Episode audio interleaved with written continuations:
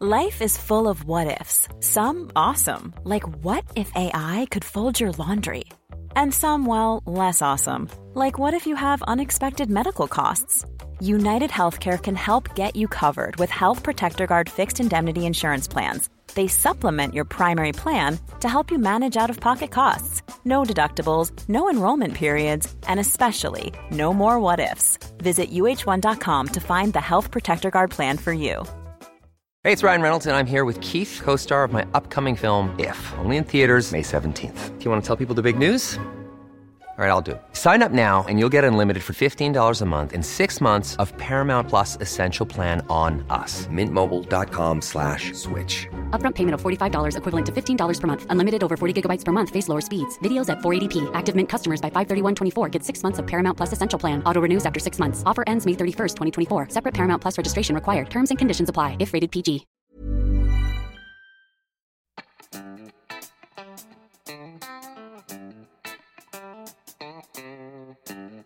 Hello, everyone, and welcome to Not Another Whiskey podcast. If you guys are looking for a podcast with in depth whiskey news, long drawn out tasting notes, and backward opinions on how whiskey should be drunk, then you've definitely come to the wrong place. I am Mitch Bechard, your co host.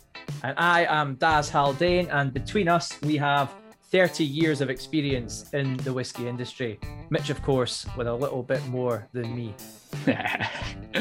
uh, so we thought we would share our experience and passion with you guys uh, and hopefully give you a laugh on the way talking about some of our amazing experiences within whiskey interesting whiskey facts interwoven with our diamond banter right Daz? Indeed, indeed. It's the podcast where we plan to give you guys the insider's look into the fascinating world of whiskey and a few nuggets from our experiences. And of course, we have worked for some of the biggest names in whiskey. So we do have the inside track and we're going to share it with you here. So, we're going to kick off this first episode with some whiskey tales. Tales from our experiences as brand ambassadors and stories we've heard from people that have been in the industry way longer than us. Grab a dram, sit back, and enjoy as Mitch and I gas away about all these wonderful things from our industry. So, firstly, thank you to everyone for tuning in to our first attempt at this. Daz, we just told everyone we're these experienced guys within the whiskey industry. So, I think we need to back that up, right? So, let's start off with your amazing career today. Tell everyone what you've done. I started actually working in bars and restaurants. Um, my family, my dad was a submariner. He was a cook on the submarine. So, he was basically like a, a shite version of Steven Seagal. Um, and what we then did is obviously worked in restaurants, went into bars, and through that, I managed to end up working with Diageo, which is where Mitch and I met for the first time, mm-hmm. actually. And, and uh, we'll talk a little bit about that later on. I spent five years there, five years then with Edrington, Highland Park, and Macallan. And then the last five years working for Whyte and Mackay, mainly across Dalmore, Jura, Fettercairn, and Tamnavulin. So 15 years has whizzed past uh, so, so quickly in the whiskey industry. But Incredible, it has right? been, uh, well, listen, it's, it's been good. There might have been a few whiskies along the way, Mitch. no, it's cool, mate. I mean, I remember going back to my hospitality days as well when we used to hang about together in bars. Um, I was in Browns. I used to come in at Tonic after my shift and used mm-hmm. to uh, helped me out with a, a few after drink cocktails. Uh, but yeah, man, like you said, I was the same as you. I jumped into Diageo around about the same time. I was a little bit before you, there for five years. And then I went off to the US of A with William Grant and Sons to become their Glenfiddich ambassador, uh, looking after the West Coast and then taking over the entire country. I was their national ambassador. Uh, so I've been, again, the same as you, Daz, 15 years as a whiskey ambassador. Uh, now got my own company doing experiences, consultancy, uh, doing the whole thing. So going alone, which is interesting, but also fucking scary. Uh, but good times, though, good times. What we wanted to do with this first episode was talk to you guys about our personal experiences, you know, some of our incredible stories that we've had within our almost well over 30 years within the whiskey experience right uh, and also talk to you guys about some of these great stories that we've heard from these guys that we've been lucky enough to work with some of these legends within within the working uh, sorry within the whiskey industry that have really dedicated their whole life to uh, to to the whiskey world. So, Daz, what's yours, man? What's what if, if you were to to you know you're now granddad, You're sitting Oh, down. right. You've got your grandson on the knee, and the Yeah. grandson says, "So, uh, granddad, what did you do back in your whiskey days? What Yeah, one yeah. story are you going to tell them?" One of the ones that stands out for me was was um, it was actually just as I was finishing with Diageo and I was going over to work at Highland Park, and um, I was speaking to you at the same time, Mitch. And I remember there was you were already at Grants over in America, if you remember, and it, and it got towards the end of the year, and I think it was about November, December time, and I had been successful with my first interview, and I went back in to do my success, my second interview for the Highland Park job to be their global brand ambassador. And that was a big step for me, you know, and it was the first time really I would go straight into only talking about whiskey. So no cocktail stuff, no gins and rums and Yeah, yeah. tequilas and stuff like that. So yeah, I'd set my sights on it and I was really, really keen to do it. And, and you'll know Gerry Tosh um, from, you know, the travels when he was at Highland Park back in the day. He was their ambassador for years, became their marketing guy, went over to the dark side, didn't he? So he was interviewing me for my job at Highland Park, him and a girl called Susie Davidson. So I'm in the room and they'd asked me to tell them a story or share something that I was very passionate about. So it was an early morning meeting and um, I made them breakfast, right? So I took in some nice croissants, I made them some lovely coffee, and I made Sweeten them them up, mate. Mate, oh, listen, the, the key to this is obviously fill them up, make them feel good, and then get out of there, hopefully get the job. So I've gone in and I, we've we've done the breakfast thing and I've served it all up. And I, I did the coffee in a, you know, these Japanese coffee siphons where you heat it up from the bottom Yeah, yeah. and the yeah. vacuum sucks the water up. It brews the coffee as it cools, it then passes back through. And you need a like a little light fire to to get this coffee boiling and get the water heating away. So I used this little heater, and it was a paraffin one, right? So it's uh, smoking away. I've lit it in the offices, and it starts bellowing out all this smoke. And I wasn't quite sure if it was meant to do that or not. So anyway, I've created a bit of a mess. Anyway, I've, I've made them their coffee and they're, they're giggling away. And my story was, you know, that it was a great way to serve a simple thing. It's about the ritual and the experience, blah, blah, blah. Anyway, I, uh, I sat down and I felt it went quite well. They started asking me normal interview questions kind of after that. Anyway, I, I felt good. I was confident. If I didn't get the job, fair enough, but I thought I'd put myself across as well as I could. So I'm, as I'm walking out the room, I've said goodbye to Gerry and Susie. I'm, I'm at the door and Gerry turns around to me and says, Daryl. And I was like, yeah. He's like, um, where are you going after this? And I was like, I'm just going to get in the car and, and go home. And he says, cool. You might want to wash, wash that soot off your face before you go home. no What, way. what do you mean? And he was like, well, just, you know, when you did that coffee at the start of the interview, you've touched your face quite a few times. You might want to just go and wash it off before you go home. And I go into the, honestly, I went into the, the bathroom and I had literally put soot all over my face because I was clearly nervous in the interview. I must have been touching my face or something. I looked like an American footballer, you know, with all the chalk marks on my face and stuff. Unbelievable, man. So, um, And anyway, you still got the job.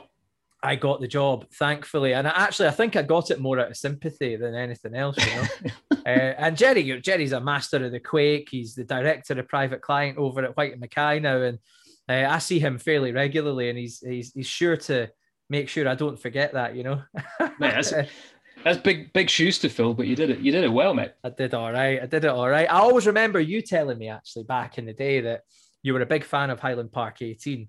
So you know, it's the it's the first time I've ever valued your opinion, probably the last time to be fair. Yeah.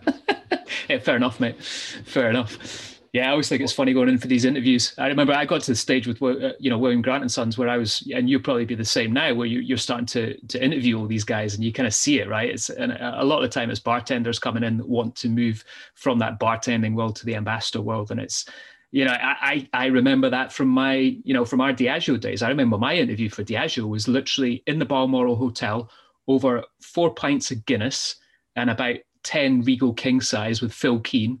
And then, uh, you know, we went out and, and got messed up in Edinburgh afterwards. and that was my job interview, interview for that, for that role.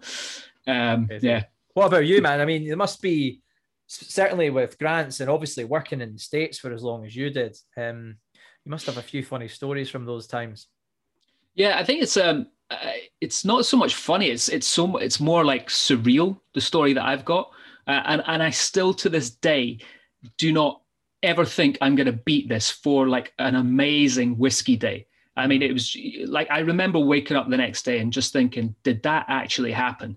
So it was 2013, and I think it might have been the first ever nth uh, whiskey show in Las Vegas Just that I last week. attended. Yeah. yeah, yeah. It just happened last week, but yeah, this was this was the first ever one. And um, what we did with Glenfiddich was we did this high end or high roller, as they called it, tasting, uh, where we rented out five helicopters and flew everyone into the Grand Canyon. And I'm not talking like we just landed by the side of the Grand Grand Canyon. We actually landed in the Grand Canyon Wow. with these five helicopters, did a tasting of Glenfiddich 30, 40, and 50 year old.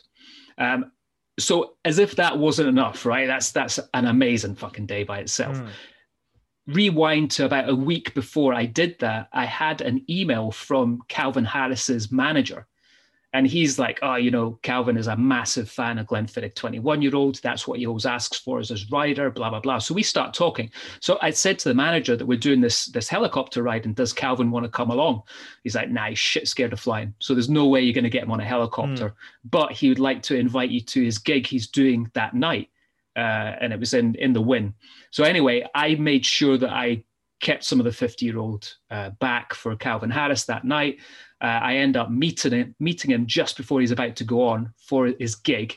Pour him a little bit of 50 year old. We have a little, we drink a little bit of 50 year old, and then he's like, "Right, come on, then come with me." And I'm like, "What?" He's like, "Hey, hey you're coming at the gig, right?" So I walk literally not on stage, but kind of like back of stage with Calvin Harris, and I'm standing right behind him with this glass of Glenfiddich 50 year old, and he's turning around to me. He's like, "This is all right, isn't it?" I'm like, "Yeah, man, this is pretty fucking cool."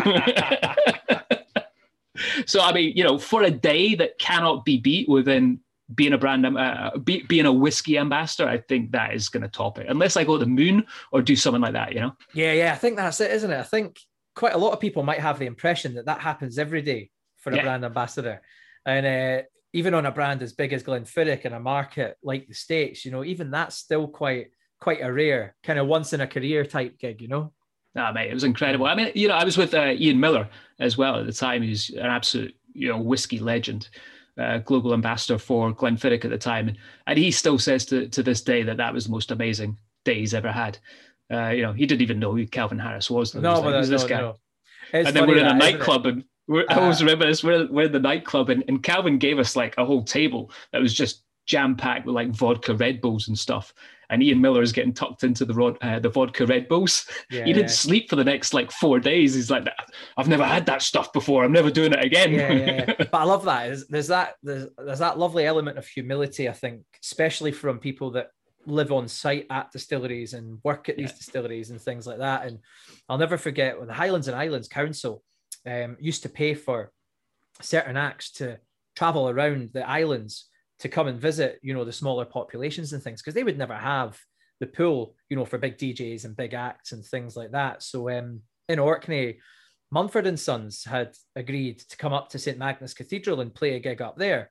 So randomly through one of the connections, they um, they ended up doing a tour of Highland Park Distillery, and uh, Pat Retson it was. Uh, Pat, well, Pat Pat's uh, retired now, but Pat was wonderful. She worked at Highland Park for a very long time, and she looked after them, took them around the distillery for a tour, and they end up in one of the tasting rooms upstairs. And the guys have just sort of pulled, I think there was a few guitars up there, just picked a few instruments and just started strumming away and gassing away, chatting to Pat and all that kind of stuff.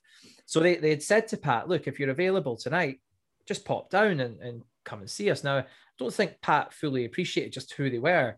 And Pat turns it down politely and, and says she can't because she's got to sort her horse out. She looks after her horse. So she, you know, she was busy doing that in, in you know, whatever time of the evening, seven at night or something.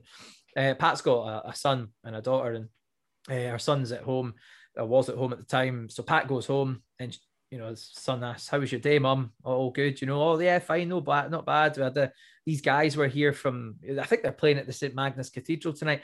They said I should pop down, but I didn't really fancy it. And the son's obviously looking at her going, "That's Mumford and Sons. Are you joking? Are you actually joking?" You've turned. She said, "Well, I never thought. I didn't know who they were." And he's obviously raging, trying to get tickets. Probably not got them. Do you know what I mean? And it's just like I love that. Like, doesn't really matter. You Yeah. know, you turn up at the door. You could be the the biggest celebrity in the world or or you know just normal guy like us walking off the street and i think most of these distilleries would probably treat you quite similarly you know it's brilliant i love that a lot of these guys, you know, that, that, that are in, in the whiskey industry that are absolute legends are just so humble. I mean, for me, David Stewart's the classic example mm. of that with, with Balvenie, you know. Right. So, anyway, let's get on to one of the sections we're going to do in this podcast. What's Daz and drinking this week?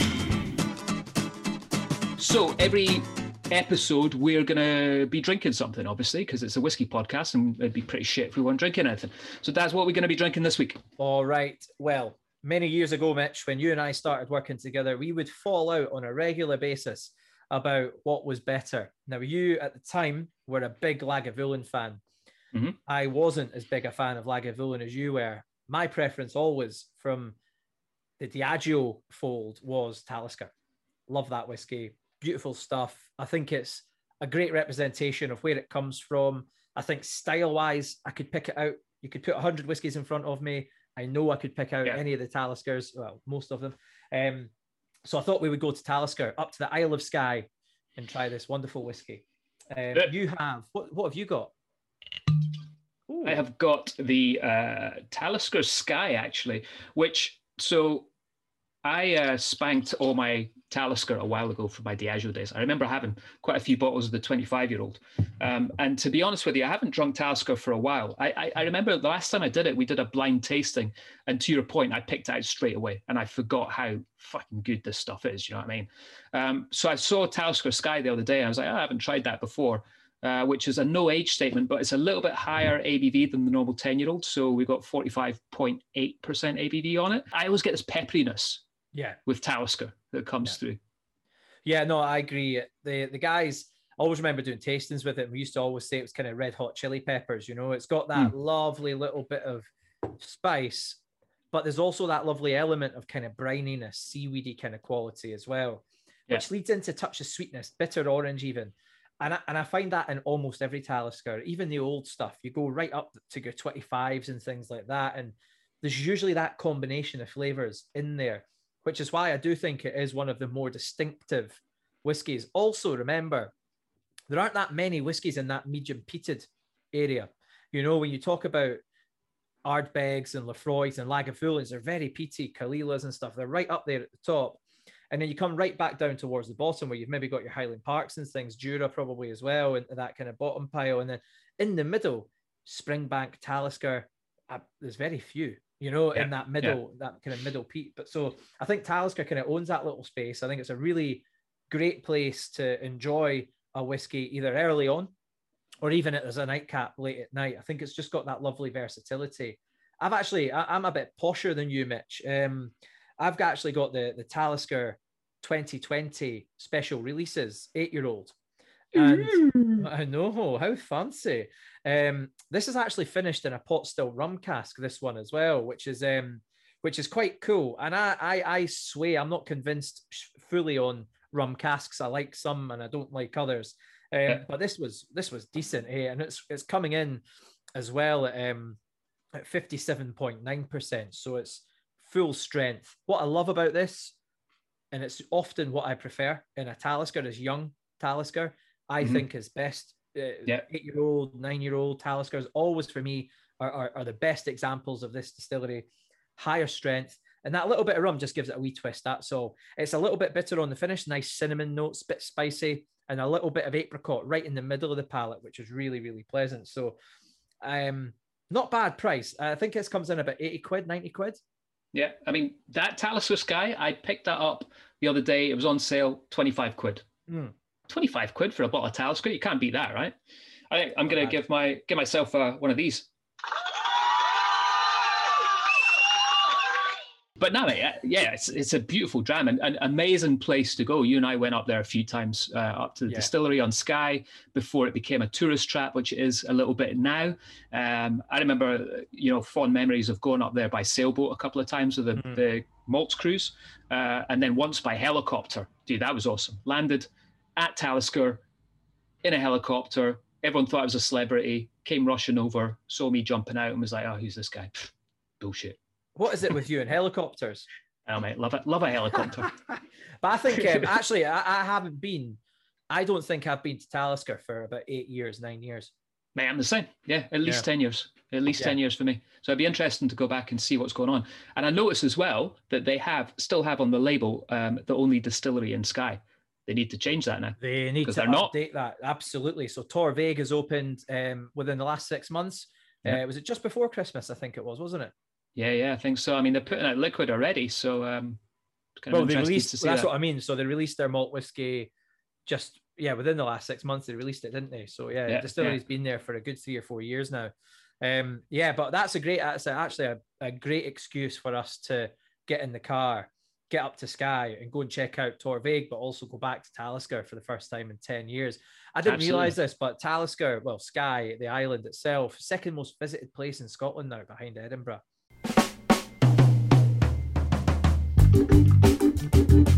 It's time for Mitch and Daz's interesting Scotch whiskey facts that definitely won't get you laid. All right, so I I love that jingle, man. That's that's awesome. So I, I think the whole idea of this podcast is right. We don't want to get geeky. We don't want to get like super nerdy with you guys. Uh, I think we will do that in a couple of episodes. We'll maybe go into a little bit of, of kind of whiskey geekery uh, and get there. But maybe you know one in five of them, guys. We're going to keep the rest of this all super light, uh, just stories interesting little nuggets for you. Um, but one of the things that we wanted to do in this section was just talk about some interesting facts with regards to Scotch whiskey. Brilliant. What have you What got? are they? What's? All right, so here we go. 36 bottles of Scotch whiskey are shipped from the UK to 166 markets around the world each second, ladies and gentlemen. That is insane. Uh, laid end to end, those bottles would stretch 342,000 kilometers. That's 90% of the distance to the moon. Scotch whisky exports are worth 3.8 billion pounds. So in 2019, Scotch whisky accounted for 75% of Scottish food and drink exports. So there you go. The last fact that is definitely not going to get you laid would be that more than 10,000 people are directly employed in the Scotch whisky industry in Scotland. Uh, that equates to over 40,000 jobs uh, across the UK, which are supported by the industry. So yeah, forty thousand jobs. Obviously, that includes people like brand ambassadors, uh, all the marketing guys, and all that kind of stuff. So there you go. Interesting Scotch whisky facts that will not get you laid. Well Don't tell done, any of those facts in a bar. It's not gonna. It's not gonna work for you. it's not. It's not. Uh, can we have another whiskey? Right, absolutely. Okay, I'm never going to say no to that. All right, so I mean, Daz, here's the thing, right? Within our, our our 30 years combined, we've we've met some incredible whiskey legends. You know, I'm Mhm. Talking about guys that have dedicated their entire life to whiskey. You've been lucky enough to hang out with with Richard Paterson or Ricky P, as I like to call him. Yep. Uh, he's got 50 years of- experience within Dalmore as their master blender. Yeah, I was recently interviewing Dennis McBain, one of the legends that that was a, a coppersmith uh, for Glenfiddich and Balvenie that's got 63 years experience and he's still there right now. You know, so so these guys have got some incredible stories that we've picked up over our time hanging out with them. So what's you know what's your your best one that you've heard? I mean, there's there's billions of stories about these guys in particular. They, the great thing is, is they traveled a lot. You know, they went out to countries like Taiwan and China, America, who really, when malt whiskey was in its infancy, and I think a lot of people forget that. You know, and Mm. you talk about interesting facts about whiskey that only eight percent of whiskey sold is malt whiskey, and still around ninety-two percent is blends.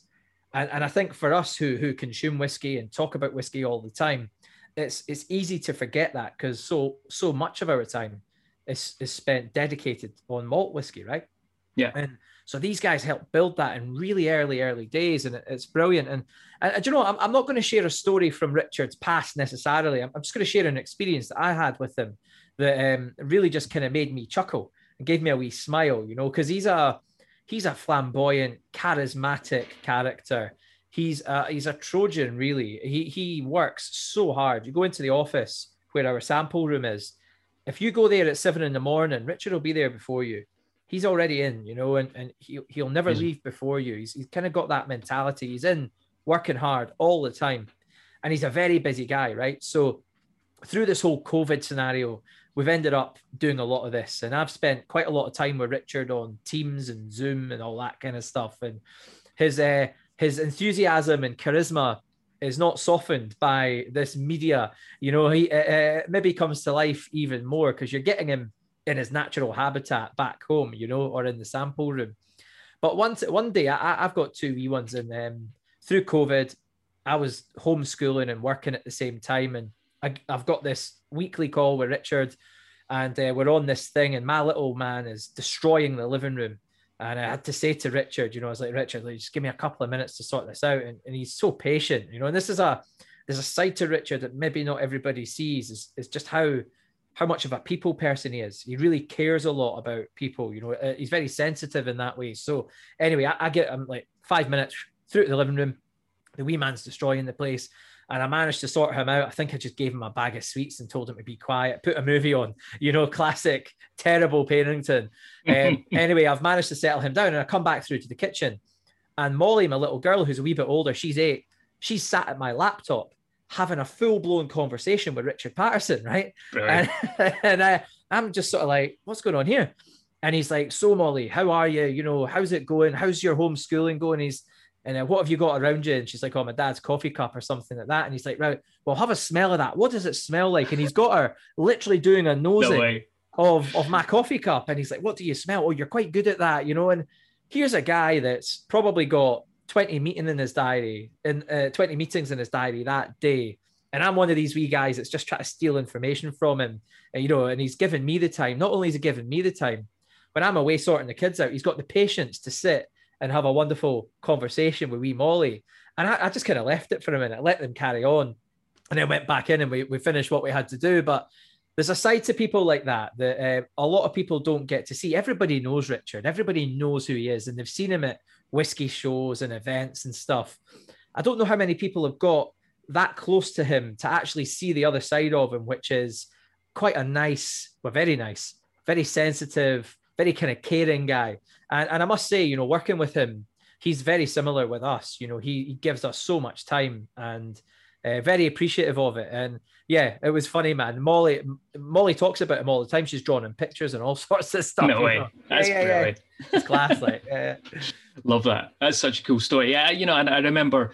Um, I, I don't think it was like that back in our Diageo days. I, I don't think we had that that contact with the the makers of the whiskey as much. Uh, you know, hmm. I think for me that definitely changed when I moved to William Grant and Sons, and suddenly I'd get you know an email. I, would email David Stewart or Brian Kinsman and get a reply within ten minutes. You know what I mean? And phone them up whenever I wanted to ask questions, which was was it's incredible, right? I mean, you think about these guys; they are so busy, but they have the time to to do that, which is incredible. Um, yeah, I mean, so my my story, I'm going to mention someone that I mentioned already. So Dennis McBain who you know I'm, I'm very pally with. Absolutely love Dennis. Got so much time for him. Um, you know, I still spend a lot of time up in Speyside. I, I was uh, I've got a house up there, so I was uh, I was recently interviewing him, and he told me one of the well, he actually told me this story a while ago, and it relates back to you know the, the old days of the excise officers oh, in yes, the, the, distilleries yes. right? And and he remembers it very well. And he was like you know some of the guys most of the guys were great. I got i got on with them really well. Uh, and he recalls one of one of these days when they were at Balvenie and um, the spirit safe, the, the window at the front had cracked, right?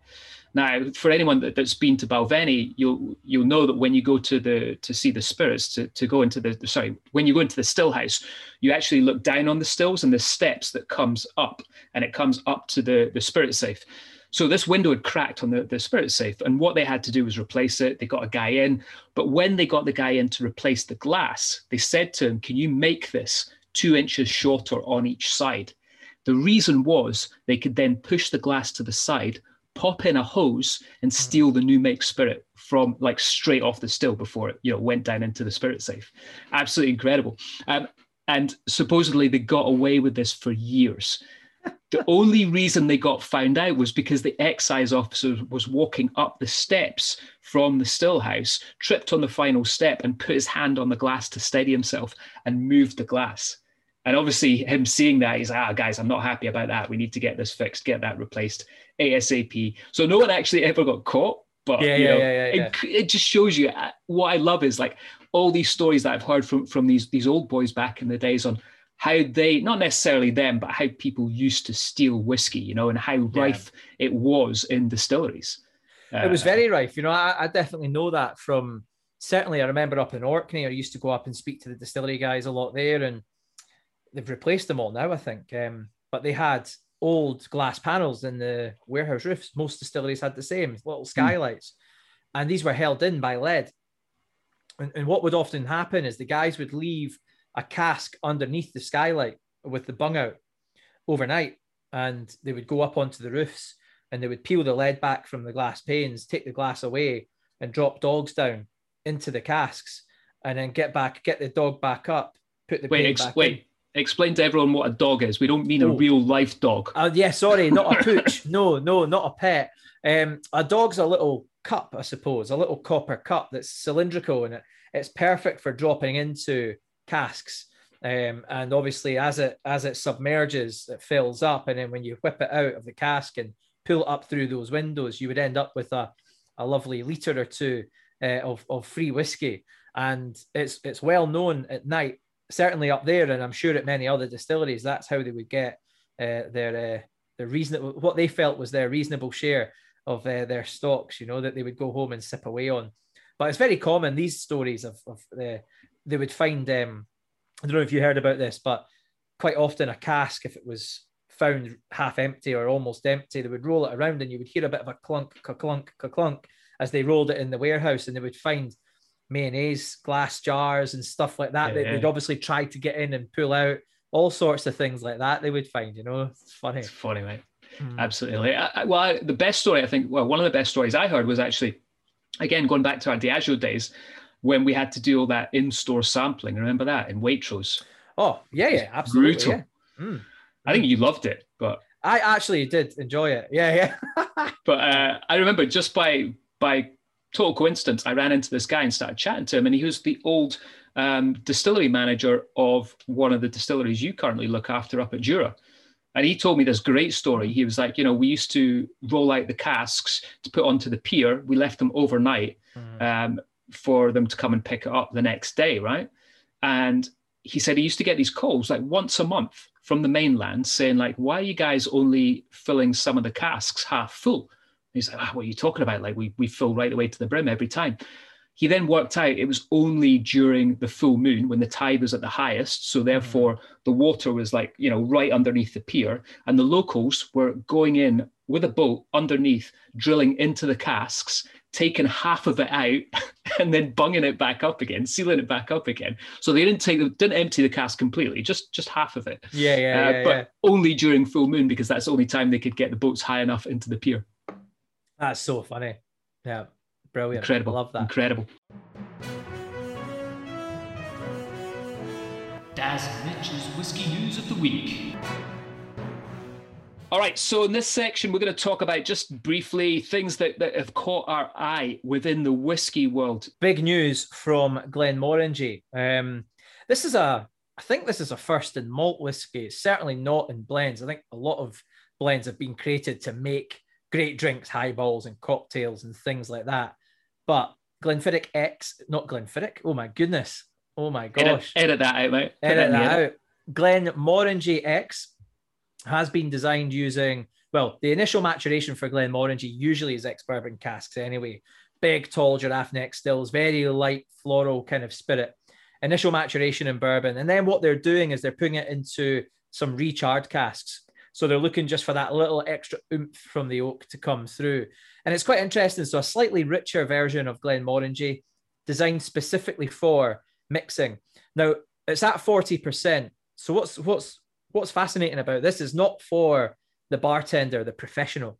It's for the at-home cocktail enthusiast. Mhm. So if you want to have a cocktail for, you know, date night, you want to have a cocktail for barbecue or anything like that, that really is what Glenmorangie X has been designed for. So I think they've come up with some drinks um, that people can make at home uh, using that particular whiskey. So it's quite new territory. And, and Mitch, we're I think we're going to have a chat about whiskey and cocktails at some point through this podcast as well. That's, that's going to be Um, one of the episodes for sure. Yeah, and it's where we've come from as well. Our background, obviously, being in hospitality, it's something we've always kind of been around as well. So yeah, Yeah. that's it. Big news, big news from Glenmorangie. I think it's big in that to put that on a label, as in, you know, it's made for mixing on a single malt Scotch whiskey label. That's a ballsy move. I, yeah, I'm really loving what Glenmorangie is doing right now. I think I thought their last advert that they did was just That was cool, eh? superb. That was like bringing it was bringing Scotch whiskey into the modern world, and and, and I, I think it, we've been doing that over the last ten years or so. But something like that really pushes it into this this this world that we're living in right now, and it's it, we're slowly getting rid of this you know stigmatism. I suppose you could say that it's an old man's drink. It's fusty. It's dusty. Thank fuck. We're, we're shaking that image off, uh, which is good to see. Uh, the only thing I, I, you know, so I love it, but the only thing I do not like when I, I read about this is I think it's said here to quote unquote, this whiskey will bring your drink the X factor. Hmm. Like, come on, guys, that's a shit soundbite. I love Dr. Bill. I hope Yeah. that wasn't Dr. Bill that said that. I, he, we need to, he, he will not have said that. mate, we need to get Dr. Bill on here at some point. Yeah, that'd Um, be cool. big big fan of Bill Lumsden. Let's get him on the show at some point. I think that's the great thing that we're going to do on this this show as well. Obviously, Daz and I know a lot of people within the the, the whiskey industry. Uh, we're going to do three of these ourselves, and then we're going to start bringing guests in from all around the world. You know, that, that do jobs within the whiskey world, obviously. And and and it's not going to be your stuffy interviews. We're going to get them to talk about their life outside of whiskey. Maybe get some juicy details off them and, and get them to open up a little bit. That Maybe sounds get, good. Yeah. get them drunk, mate. Well, I don't say. know about getting them drunk, but they definitely need to bring us whiskey, mate. That that's um look, that's the best part about this. If we're bringing in people from different distilleries or different parts of the industry and stuff, they um they need to be sending us some samples. We can't have you going out to Tesco and buying your own bottles of whiskey, Mitch. Can't have that. Agreed. Hmm. Never happens anyway, mate. Never happens Yeah. anyway. All right, so time for the final part of our podcast. Guess the whiskey, guess the whiskey, guess the whiskey, guess the whiskey, guess the whiskey, guess the whiskey.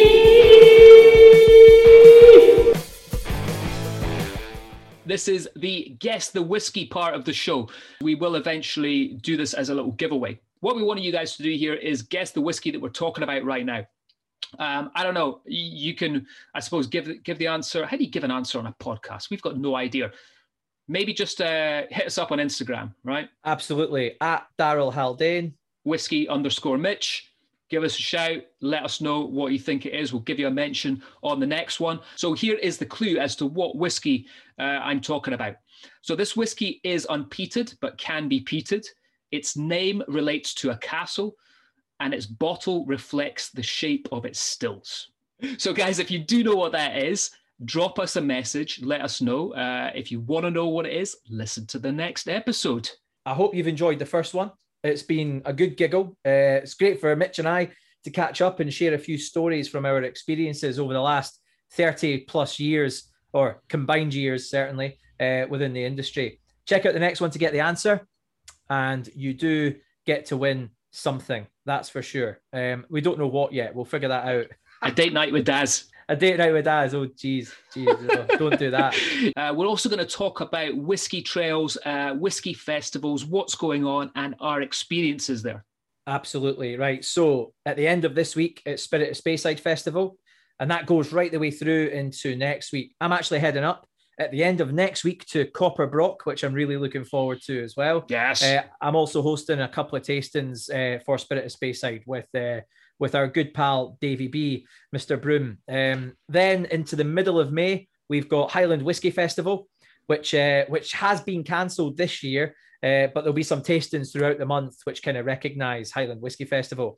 It's a real shame on that festival because the North Whiskey Fe- the North Highland Whiskey Festival really was about celebrating these distilleries up by Dalmore, Glenmorangie, Old Pulteney, and all that, because it's it's almost a region within itself. There's some amazing distilleries up on that north coast, um, and it got its first year un- underway. We did that physically, and it was amazing. But sadly, the last two years have been cancelled through the coronavirus stuff. So yeah, we'll definitely recognise that, and I think Mitch will have to taste some lovely North Highland whiskies uh, as we go through that. And then at the end of May into the start of June, you've got Fèis Ìle.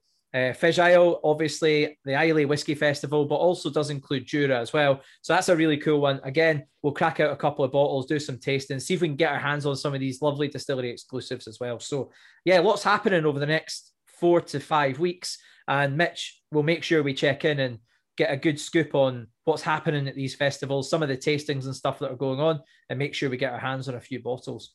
Absolutely, sounds like a plan. All right, guys. So thanks again for listening, and we'll uh, we'll see you next time. Slàinte. Slanjava.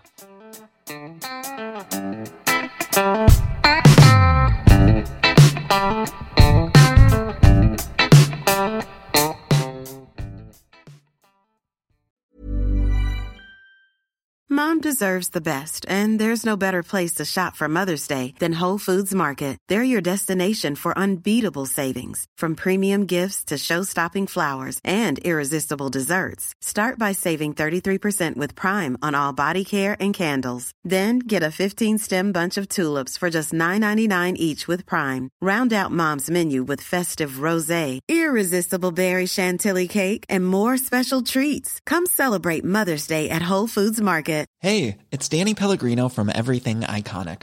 Ready to upgrade your style game without blowing your budget? Check out Quince. They've got all the good stuff shirts and polos, activewear, and fine leather goods, all at 50 to 80% less than other high end brands. And the best part? They're all about safe, ethical, and responsible manufacturing. Get that luxury vibe without the luxury price tag. Hit up quince.com slash upgrade for free shipping and 365 day returns on your next order. That's quince.com slash upgrade.